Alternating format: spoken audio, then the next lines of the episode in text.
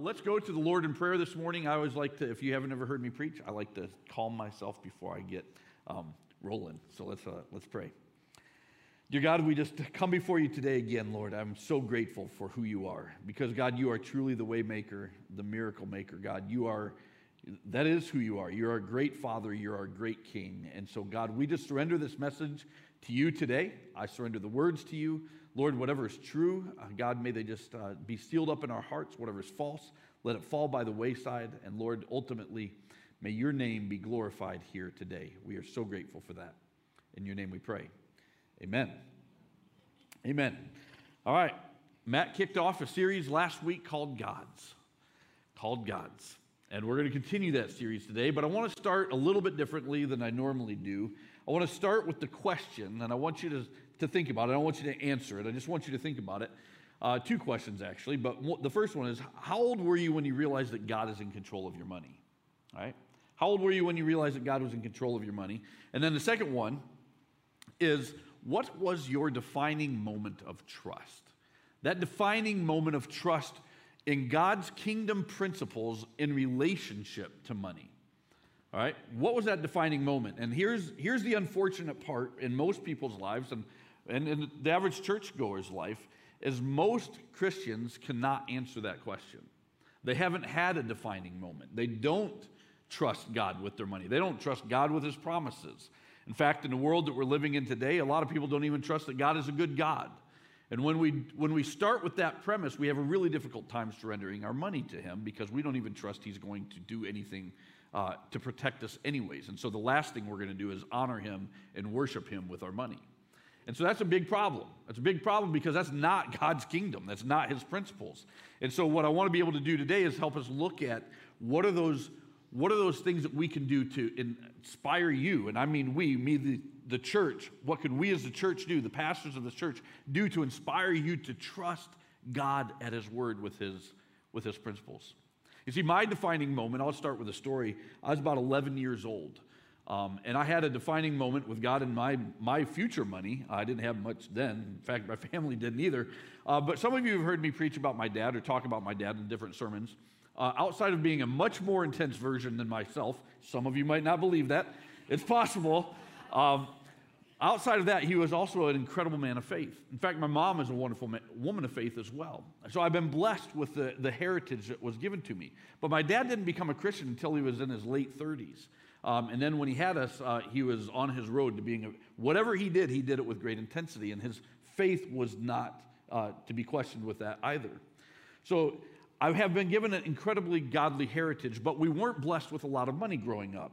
In fact, the story, uh, when I was 11 years old, you'll see why we didn't have a lot of money, but it is where I learned not only to trust my dad's understanding of who God is, but it brought me into an understanding of my Heavenly Father's control over our finances. So my mom and dad, they were never really yellers or screamers. They didn't, they didn't, they argued, but it was, if they did, they'd always go into the room and close the door just so we didn't hear, you know. Uh, and even then, we had to put our ears up against the door or over the vent so you could hear, so, you know. All right, none of you guys did that. All right, we always wanted to know what are mom and dad arguing about, right? And so this one particular day, the, the heated uh, debate was happening in the living room, totally unlike my parents. Um, so I was in the hallway, and in this little hallway, we had the hallway in the room, and then there's a bookshelf right there, and they were in the living room. So I, I snuck down behind the bookshelf. They didn't know I was there, and I was listening. And this particular day, um, as we didn't have much money, um, this particular day, we didn't have any at all. Uh, my dad was dying of cancer, and he was going in and out of treatments uh, all the time. Um, and so, all of our money, if you've ever been through a loved one who's going through that, you know how much money goes to the medical bills. Uh, and we didn't have a lot to start with. And so, what we did have was going to the medical bills. And mom needed money for groceries that day. And, and she was telling dad that we needed groceries and they didn't have it. And, you know, you guys have had financial concerns in your marriages. Maybe, maybe you haven't. God bless you if you haven't. But if you have, you know that sometimes it can get a little bit frustrating. Well, in this conversation, my dad just stopped the conversation. He goes, her name is Phyllis. My mom's name is Phyllis. Phyllis, we're just going to trust God. I don't know how it's going to happen. I don't know where it's going to come from, but we're going to tr- pray and trust that God's going to give us what we need. So I'm, I'm 11 years old around the bookshelf listening to all this. I have no idea I'm there. If they would have, they would have told me to go to my room or they would have gone somewhere different. So I, that's why I know they didn't know I was there. And so as they prayed, literally, they open their eyes and they're looking at each other and the doorbell rings. I got through this a lot easier in my, uh, ah, good grief. So they pray, they get done praying, and the doorbell rings. My dad goes to the door, and there's Mrs. Wyrick. Her and her husband run the gospel barn right down the street, right down the road. Um, in fact, my good friend uh, now, he still runs the gospel barn. So he there, she's standing at the door, and she goes, I don't know why, but I was just driving by your house, and God prompted me to turn around and come back. She says, Here. She gave my parents money. I don't know how much. I gave them the money. And she said, I'd love to stay and chat, but I can't. I don't have time. I'm on my way to town, but here it is. She turned around and left and walked out the door. 11 years old. You see, I know what my parents did. We tithed every single day. My parents, my dad would, they made us tithe off of our allowance, all right? So if we made 25 cents, we had to give two pennies, right? All right? So we had to, we had to tithe. But I knew my parents tithe too. They gave their offering every week. It was like, it just was what we did. I, until I became a pastor, I thought every Christian gave their tithes. After I became a pastor, I'm like, oh, okay, it's not how Christians work, all right? So, um, but I, I thought that's how it was because it's how I grew up. And so that morning, that day, I don't even know what time of day it was, that moment was when I knew it doesn't matter your socioeconomic background. It doesn't matter where you're at. If God says that He's going to do something, you can trust Him with it. And I learned in that moment, that was my defining moment, I can trust God with my money. You see, I've been reading the Bible again because I thought all Christians read their Bible, because my parents did. And so I thought everybody did. And I'd been reading my Bible since I was just a little kid. And I knew this story. And this is one of my favorite stories in the scriptures about Jesus and how he provides for us So then turning to his disciples, he said, and that's why I tell you not to worry, right? This, this came alive to me in that moment. That's why I tell you not to worry. Not to worry about your everyday life, whether you will have enough food to eat or enough clothes to wear. For life is more than food, and your body is more than clothing. Look at the ravens. They don't plant or harvest or store food in barns, for God feeds them. You, Every single one of you in this room, all of you watching online, every single one of us here today is more valuable to him than any bird. More valuable than any bird. Keep going.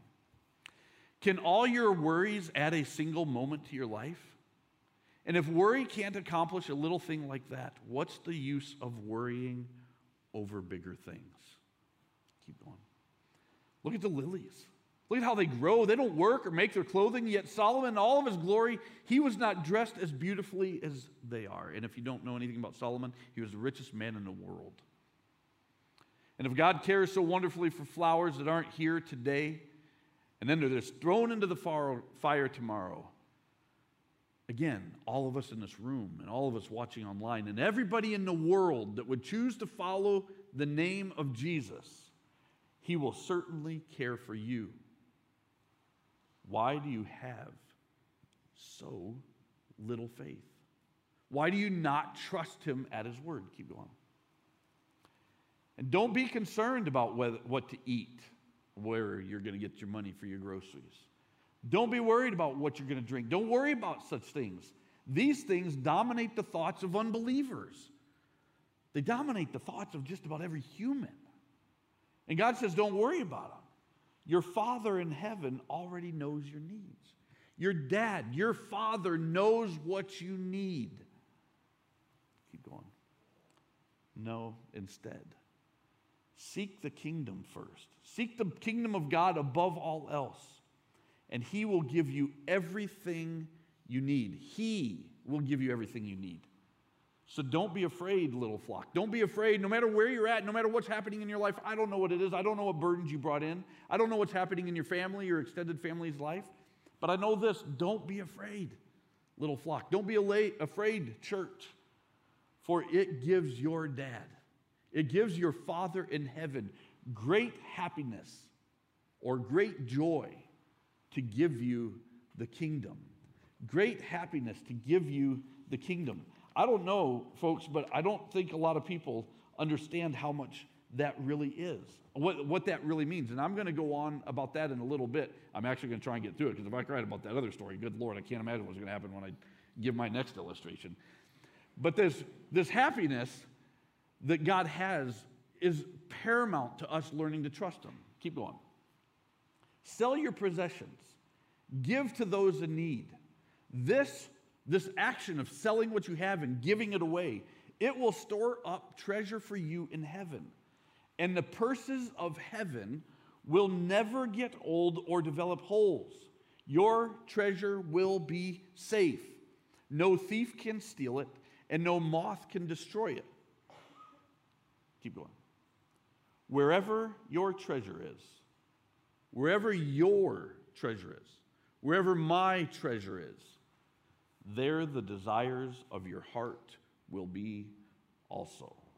Mm. Man, that verse, that passage, 11 years old, defining moment, came alive. Now, I don't know about you. I don't know. Maybe you don't come in here with the good godly heritage. Maybe you don't have parents that you would ever point to as saying, man, they love me the way the Lord loved me. And that's a burden to me. That, that really does. It breaks my heart because God is such a good God. He is such an incredible Father. He has so much in store for us. But when we, when we have our world tainted down here, it taints our world of our picture of His world above as well. And so I get that. But I just want to use today as an opportunity to maybe inspire you that you can begin to trust your Heavenly Father. Because it's imperative that we trust His heart. Go to the next slide, if you would.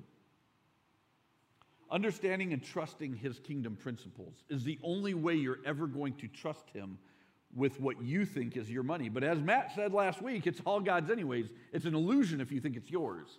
But our Father in heaven has great joy in giving us his kingdom. Now, I get this more than ever before as a dad. The older I get and the longer I'm a dad, the more and more I understand this. And this is where I'm going to, I didn't cry when I prepared this, all right? So I'm going to try and get through this. Um, and I think I will. Uh, but my second daughter is getting married next, uh, next week, next Saturday. Awesome. Yes, exactly. I'm excited. Super excited. Incredible young man. My daughters make great decisions. But this idea of understanding how a father loves their children has become exceedingly real to me when I walk them down the aisle. Nope. We're going to get it out of the way. We're going to get it out of the way before I do it next week, too. All right, here we go. Because I have uh, intentionally and wholeheartedly raised my daughters in a home. I only have three girls. I don't have any boys, so I say my daughters. We have lived our life in such a way that we have poured out our family values for our children. With, we've prayed and fasted and done everything that we can to build that kingdom of our home. And it's not my kingdom, but for the point of the illustration, that's what I'm calling it only to give them away and trust that another man is going to tr- take care of her the way I do. Now, they picked really good men. But this passage, when our Father says that He has good things for us, and it gives Him great joy I've had to work on one of my son in laws to help him learn how to receive good things. I want them to know how much it just gives me great joy to give them good things. And that's our Father. I don't know what you come in here with. But if me, Peon Donnie Gentry, and the world of 2022 knows how to do that because of how good his heavenly father is. He has the same thing for you. Well, I'm not blessed and set apart because I'm somehow different than every single person in this room. These promises are yours. He want, I want them to come alive in your life. I want you to have that defining moment. I don't want the defining moment. I already have it. I don't need any more. God moves me to tears every time I think about Him. I want you to be moved by the awe inspiring love and provision of your Heavenly Father. You see, because Matt kicked this off last week saying that everything is God's. Everything is God's. There isn't a single thing that we own that is ours. It's not ours to own. It was a fantastic week. I don't know if you were here. If you weren't here, it set the foundation for what we're talking about this week. All right? Because if you weren't here and you don't like where I end up, because we're going to talk about your money, if you don't like where I end up, you got to go back and listen to the foundational message because everything we have, it's all God's anyways. My girls, they aren't even mine. I had to give them to God a long time ago. Why? Because they weren't mine to start with. They're all God's. Everything we own is God's. We get to be a part of this process with God's. I love how Matt said it last week about how what everything is. Everything we have is God's. Everything we have is ours to manage or to steward, this whole idea of stewardship versus ownership. Everything we have is ours to steward and enjoy as we bless others. As we bless others, we want to bless others with what we have. We should want to. He went on and talked about what the difference was between stewardship and ownership and what that should look like in the believer's life and how it's not ours to even own in the first place. He talked about uh, how, how we how it should affect not just our money but our time. And if you weren't here, go back and listen to it. I just I don't have enough time to share with you like how awesome it was. But if you haven't been if you haven't had the opportunity to to have these things modeled in your life, if you don't know what it's like to have godly examples pour out in your life, then I get and understand why you might be a little resistant to trust what we're talking about in this sermon series. I do. But I do want you to understand, and we hope that by the end, we're going to go over, we have another series or another sermon in the series next week. But by the end, we hope that by the time you hear all three sermon series, or three sermons, that you'll be able to trust God's heart. Go ahead to the next slide. We hope that you'll be able to trust that God, that God will always follow through with his part if you do your part. All right? no matter what it is, we trust that you will be able to. This microphone is driving me up a wall. Sorry. Hopefully that'll stop pulling off my head. All right. We trust and hope that you will be able to trust that God's going to follow through with his part if you do your part. Now, I say if you do your part because there is, as you're going to see in a moment, there's a responsibility on our part, especially with our money. But Matt shared the, the theme verse this week or last week and it's still our theme verse for the series. Oh, how great are God's riches and wisdom and knowledge. How impossible, how impossible is mere humans to understand his decisions and his ways. For who can know the Lord's thoughts? Who of us is smart enough to know God's thoughts? Who knows enough to give him advice? I loved Matt's illustration on that one last week. You should go watch it, it's funny. And who has given him so much? Here comes that money again. Who has given him so much that he needs to pay it back? Who has given him so much that he needs to pay it back? For everything, everything comes from him and exists by him. Go ahead to, to the next slide.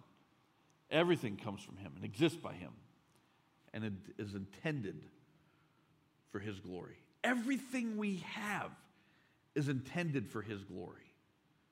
Everything that He allows you to steward, everything that He has given to you in your home, is for you to point to His glory, to give Him honor, to give Him praise. That is what He's here, that is what He has done for us. And this can preach. It doesn't matter what country you live in, this message will preach because it's not based upon your income, it's based upon your heart. It's based upon your understanding of who God is. It's based upon you surrendering to His kingdom principles. Because everything that we have, everything that we have, everything that we can touch is God's. It's God's. Everything. Our cars, our, our health, everything is God's. It's just everything that we do in this body while we're down, we're down here should point back to glorifying His name. You see, God's kingdom in case you are unaware, and we're going to go through a passage that kind of identifies this, but God's kingdom is fear free. Okay? It's full of provision. it's full of our Father's joy. I just read that passage. It's operated differently than ours. I don't know about that. Who can understand it? Remember? Who can understand this kingdom? It's driven by what we give, it's not driven by what we accumulate. Totally different than the American dream. Gosh, I hate the American dream sometimes. It's driven by what we give, not by what we get. I could care less about your retirement account. really could. What I do care about is is your retirement account devoted to God? I care desperately about that. Or is it just about making you as comfortable as you possibly can be? About making you feel good because your security is wrapped up in your money, not in your God. Actually, that would be your God. You see, our money has a way of just getting us all mixed up in our thinking. You see, God's kingdom is guided by the posture of our heart, not the thickness of our wallet. Our heart. You see, the beautiful thing about God is He knows exactly what's happening inside of us. He knows why we do the things we do. He doesn't have to guess. You can fool us all. You can fool your spouse. In fact, you can even fool yourself. But God isn't, God isn't tricked by the outward appearance of things. He knows exactly what's driving you. You see, let me show you another passage. This is one of my other favorite passages when I think about money in the New Testament. 2 Corinthians 9, verse 6 is where it starts. It says, Remember this whoever sows sparingly will reap sparingly. All right? Those that went out and got manna, they were only given enough for the next day. Those that only had enough, they only have you only ever have enough. Whoever sows generously will reap generously. Keep going. Each of you should give what you have decided in your heart to give. Give what you have decided in your heart to give. Not reluctantly, not under compulsion. If you are getting guilted by any way this morning, that is of the devil. If you're getting convicted, it's of the Holy Spirit. If you're getting guilted, it's of the devil. We aren't even going to take up an offering after this, all right? So don't even think I'm going there. I just, I just want you to know if you're getting convicted by something, then let the Holy Spirit work. If you're being guilted, just shut the devil up, all right? We, we shouldn't give reluctantly or under compulsion, for God loves a cheerful giver. Mrs. Wyrick was glad to stop and turn around and give it. I don't even know if my mom and dad told her what was going on that day. Keep going. And God is able to bless you abundantly. God is able. Why? Because it's His to start with. So that in all things, at all times, having all you need, you will abound in every good work. You will abound. Not the pastors, not those super religious people that go to church every Sunday. You. All of it. This is God's kingdom. He, this is available to all of us. Keep going. As it is written, they have freely scattered their gifts to the poor. Their righteousness endures forever. Keep going. Now, he who supplies the seed, listen, all right, because this is important. We got to get who supplies the seed. He who supplies the seed to the sower, all right, remember those two words. One is a seed, one of us is a sower. God's the one that provides the seed, we do the sowing. Remember that. And bread for food will also supply and increase the store of seed, all right? That's the ability for you to do more good works. And he will enlarge the harvest of your righteousness he will increase the store and he will increase, increase the storage unit so that your harvest is abundant. Hmm. You will be enriched in every way so that you can be generous on every occasion. It's about generosity, it's a posture of the heart. And through us, your generosity will result in thanksgiving to God. This service that you perform is not only supplying the needs of the Lord's people, but it is also overflowing in many expressions to thanks to God. Isn't that amazing? That's awesome. Is there one more verse, I think? Or is that it? It goes to the expression of giving thanks to God. Is that what your, is that what your, I thought there was one more verse. There's one more verse. Keep going. Because of the service by which you have proved yourselves, others will praise God. You see, what happens a lot of times as Christians, we try to keep everything a secret. Okay? I'm not telling you to tell everybody how much you give, but if you know these principles come to life in your giving, and we have some very generous people in this church, thank the Lord. If you know these principles are true, tell people that God's word is true. We take one other passage where it says, Don't tell your left hand what your right hand is doing, and we take it out of context, and we never tell anybody how to do anything with their money. And we certainly don't tell people about how good God is when we do give it away. But here's the cool thing how can people praise God if we don't ever tell them? Okay? Again, you don't have to tell them the amount. I get it. But let them know that these principles are true, that God is faithful. I know there's several up here that could, that could preach a sermon on it. I, trust me, I know. I handle the, the money. You guys are generous. And then others maybe not. But that's okay because that's it's all part of the process. It's all part of us learning to trust that our dad is real. Like he's actually going to do what he says. It's a part of our trust in him. So the, when we do this, when we understand these passages, it's important for us to understand that, that our giving, the way we steward God's money, it proves your heart's posture. It, it, it proves to God where your heart is. In fact, if, if you would, I'm not asking you to do this, but if you gave me your bank account, I could tell you where your heart is. If you let me have access to your bank account, I can tell you exactly where your heart is. I can tell you exactly where your trust is. Why? Mm, because the Bible said that where your treasure is, there your heart's going to be. So I can tell you. Why? Because God's pretty accurate about what he says. That's why. Now, I'm not going to ask to do that. I want you to do that. I want you to check where your heart is at. I want you to test and approve where your heart is at. Do you trust God? It's not mine to know. This is between you and God, not between you and me. You see, I don't know if you know this or not, but in the Old Testament, uh, everybody, not everybody, um, most people that have gone to church there during their life have heard the word the tithe, right? The tithe is 10%. I don't know if you know this or not, but the tithe that was given was actually strictly given for the pastors that led the synagogues, the priests that led the synagogues, equivalent to the pastor. Right?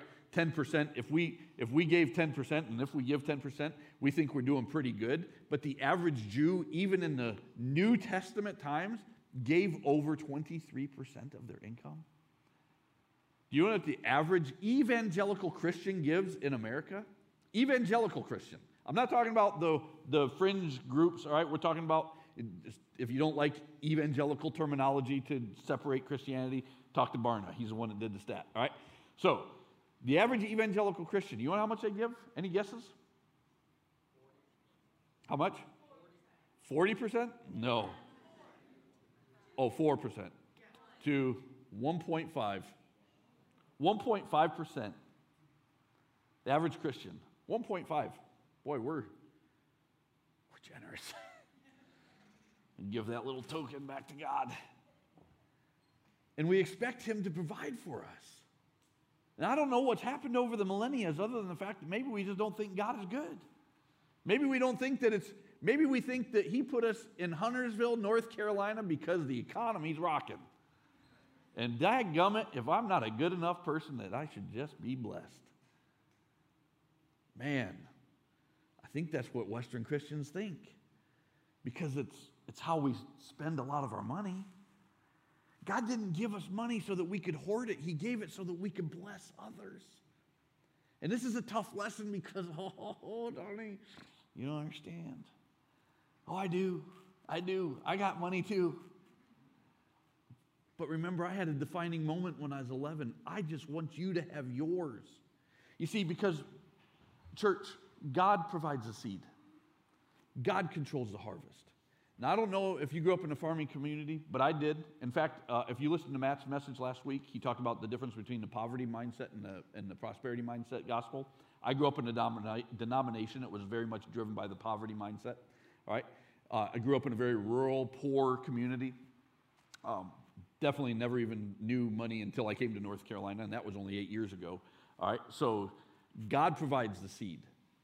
So I know this I know this works regardless of your socioeconomic background or your demographic, right? He provides a seed. But if you're not from an agrarian society, all right, he grants us everything that happens between the seed and the harvest. And if you don't grow up planting a garden or planting being a farmer, he grants us, you, me, the opportunity to farm, plow, plant, and water his fields. And therein comes the stewardship. Therein comes what we can control when it comes down to the money that He's allowed us to steward. Now, during this process of farming, planting, plowing, watering, We can do that either grudgingly or willingly. We can do it full of trust or full of doubt. We can do it in fear or we can do it in faith. It's really up to you. No one can tell you how to do that. It isn't about abundance, it's about having enough. It isn't about prosperity, it's about God's provision. All right? But He also promises, in the midst of us farming the way that He tells us to farm in His kingdom, all right, we're still under His kingdom. If we farm the way He tells us to farm, then He says that He is going to provide more than we can possibly even store. Why? Because He trusts us with the seed that He's giving us.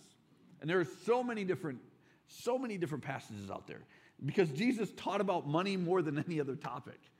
I don't know if you know that or not. He, he taught about money more than, he had more parables on money than any other parable. All right? This next passage I want to read comes out of the Old Testament. And the reason why I want to show you an Old Testament passage this morning is because Christ is the fulfillment of everything in the Old Testament. So if you ever read the Old Testament, you're wondering, man, that was a bunch of really messed up people. Uh, yeah, because they're a reflection of us. And there were a lot of curses and a lot of, a lot of hardships brought down on God's people in the Old Testament to show us why we needed Jesus, all right? The world is losing, people are questioning Christians right now. If God was so good, why is the world a. God didn't do this to the world. We did it to the world. We're living outside of his kingdom. That's why we need to point people to the goodness of God. The mess up in the world isn't God's fault. We love to blame God for the mess, but we never, we never ask him for the solution. He already gave us the solution. We just don't like it. All right? And so, cursed is the cheat. I love how this passage in Malachi, Jesus is the answer to this. All right? He released us from the curse, but cursed is the cheat. Be glad you didn't live in the Old Testament times and didn't give your offerings. Cursed is the cheat who has a, an acceptable male in his flock and vows to give it, his heart. He vowed to give it in his heart, but then sacrifices a blemished animal to the Lord. For I am a great king, says God and my name is to be feared among the nations. Wow. Keep going. And then the whole, the whole passage of Malachi talks about money, all right? So if you haven't read it, uh, he even curses pastors or the priests that they, he wishes that priests would have closed the doors of the temple because they allowed this to go on. But, anyways, will a mere mortal rob God? Yet you rob me, is what the great king was telling the Old Testament people. But you ask, how are we robbing you? He says, in tithes and offerings. We don't even give the tithe. We haven't even gotten to the offerings. You are under a curse, your whole nation, because you are robbing me. Keep going. Bring the whole tithe into the storehouse, that there may be food in my house. Test me in this. Folks, this is the only time in all of Scripture that God ever tells us to test Him. The only time. And He tells us to test Him, He invites us to test Him, says the Lord Almighty. See if I will not throw open the floodgates. Here comes that kingdom principle again, where you will have enough. There will be more than enough. He will enlarge your harvest, He'll enlarge the storeroom for the seed, but you still have to do the work. You still have to bring it into the store, into the, uh, the, the church or to others. Give it away. Throw open the floodgates of heaven and pour out so much blessing that there will not be enough room to store it. This is that kingdom principle that God promised even in the New Testament. Do we live like this? You see, Jesus was the fulfillment of all of this. But we have to trust that God's actually going to do what he says he's going to do. It all comes down to do you believe it? Because watch what happens. In the realm of farming, I don't know if you've ever farmed, but uh, if, if we understand what it is, he's going to build it so much that there is enough room to store it. Because why? Because in his kingdom, he provides a protective covering over it. All right, watch this next pass. Oh, sorry. I will prevent pests from devouring your crops. You ever had stuff where you're just like, I don't understand. Every time, I just never have enough. I'm just constantly paying bills. My house breaks down, my car breaks down, this goes out. Every time I try to get ahead, check your giving. Because trust me, I've had, I don't know if you've seen the cars we drive, but they're old. All right? And God puts a protective covering over them. All right? I'm, I'm convinced. Like some of them, I don't know. Like there's so many problems wrong with our cars right now. I'm like, I, tr- I trust God. You trust our girls to drive? I'm like, I trust God with my girls. Yes, I do, because I'm not paying those stupid dealership prices or the insurance rates. Why? Because it's God's money. I don't need to pay them. I'm keeping that for vacation. All right. I will prevent pests from devouring your crops. I'm going to live like He actually says. He does. And the vines in your fields will not drop their fruit before they're ripe, says the Lord. This is kingdom principle. If you do what I say, I will protect you. But we get, we get all messed up when we try to do it our way, when we try to walk outside of his kingdom. That's why he says he's a jealous God. He, he gets great happiness in giving us this and, and letting these things become real to us. You see, the Old Testament just comes to life when we start reading it this way. Jesus, Jesus dropped the curse, but the kingdom principles are still there. When we do this, all the nations will call you blessed. When people start seeing this happen in your lives, go ahead and go to, they'll, they'll call you blessed. Your, your friends will begin to see, oh, why do your cars never break down? Why do you seem to always be able to do those things? Why do you always blah, blah, blah? Because God takes care of us. Folks, I didn't even know I was poor. I went to the, our accountant, tax accountant up in Michigan, and I had a boat. I thought I was doing great. I went to the tax accountant and I said, It's tough being middle class. I made 30000 a year. She goes, Donnie, you're not middle class. I'm like, Huh? What do you mean I'm not middle class? She goes, You live under the poverty rate in, the, in America. I'm like, I do? I didn't even know. I had no idea because I had enough. I always had enough. I could be generous, and I had a boat. What more do you need? God always provides. I had no idea how poor I was because I, I always had food on the table, a, a roof over the head, our head. But He does the same for you and others will call you blessed. I had to hide my boat because everybody thought I was rich. Seriously, I had to dock it up on a lake in the next county. Not lying. God blesses you when you're generous. It's just his economy. But you have to have your own defining moment. So that's where I want to end this today. Christ invites you to be a part of his kingdom. He does. He's inviting you to live in his kingdom. He invites you to be able to come into a new understanding of how he will take care of you and your finances and your home. I'm not going to say it's always easy. I, and trust me, I've had plenty of lessons I've learned along the way where I was a complete idiot. Now, God always provided, but He let me learn some tough lessons. Why? Because the way we farm matters to Him too. He provides the seed, he provides the blessing and the harvest, but He gives us guiding principles in the farming process. So we need to go to the Word to understand that as well. But that starts, that starts with you experiencing your own defining moment with God. Okay, will you? Go to the next slide. Will you experience your own defining moment with your heavenly, trustworthy dad? Regardless of what you learned from your parents down here, Will you, will you give God a chance for this to come alive in your life in a way that you've never experienced before? That's my greatest joy. That's what I would hope would happen in your life. Not for us, not for Journey. I don't really care. Like I said, I'm not going to give you a I'm going to give you a challenge, but I'm not going to pass a plate today. The question that you've got to ask yourself when you're doing this, when you think about your heavenly dad, your great king, another question I want you to ask is Are you giving your great king your leftovers? Are we like Malachi, where we say we'll do one thing, but we give him the blemished goat instead? We give him the leftover 20 out of the 2,000? We give him the leftover 100 out of the 10,000? I don't know. It's yours money. It's your money to steward, not mine. But there are guiding questions that we can ask ourselves on how we're supposed to farm down here. It's up to you whether or not you want to trust God with it. So I'm going to, I'm going to challenge you with two challenges as you go home today. Okay? Two challenges. Pretty simple. First one is pray. Pray and ask God, how much does He want you to give? Ask God. Don't ask me. He says, be generous. All right? I don't know how much you're able to be generous with. Look at what he says in, look at what the Bible says in 2 Corinthians. Each of you should decide and should give what you have decided in your heart to give. Not reluctantly or under compulsion, for God loves a cheerful giver. Just go home and pray. Ask God. That's the number one thing to do. So that's my challenge right there for number one. Go home and pray. Number two, start giving. After you pray, start giving. If you're already giving, then let this be an encouragement to how God, you can tell the story of how God has provided and lavished his love upon you. All right? I, we have several people in our church that could tell you the amazing provision of God in this process. Test God and start giving. 2 Corinthians 8, 12, 8, 11 through 12 says this Now finish the work so that your eager willingness to do it may be matched by your completion of it, according to your means. All right? Don't look at your neighbor's garden.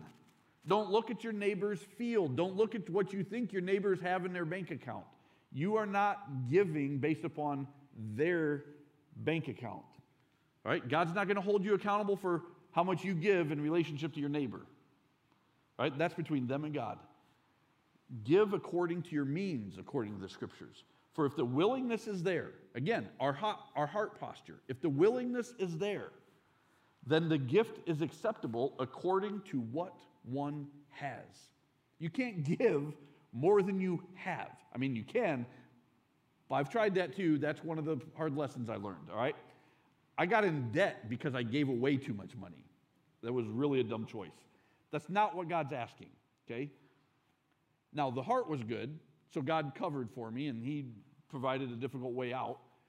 But it was he I had to learn that lesson. I wasn't just supposed to give away what I don't even have. We can sell what we have and give it away, but we don't give away what isn't even ours to start with. The gift is acceptable according to what one has, not according to what one does not have. So go home and pray. And then once you pray and God convicts you, and it might be a little ouchy, do it anyways.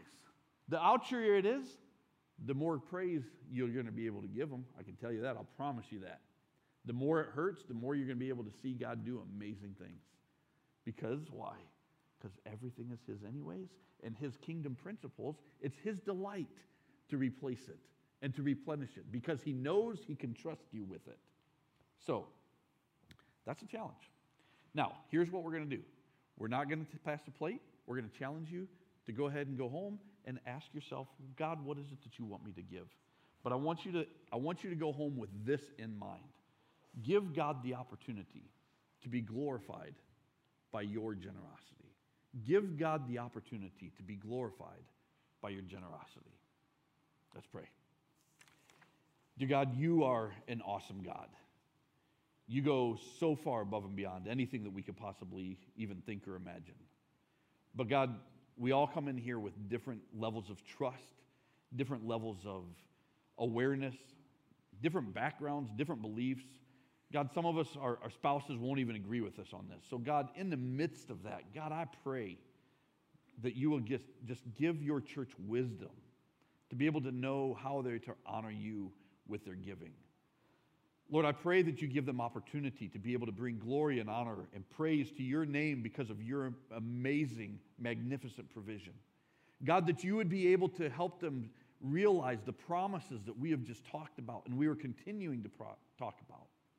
God, I pray that they will just, that we will all continue to walk in the provision of your kingdom, to be able to understand that you are a great God, a great dad who takes great joy in giving us your kingdom. Lord, may we have great joy. May we be cheerful about what it is that we get to give back in honor of your name, that we get to steward in honor of your name, that we get to be a part of in honor of your name.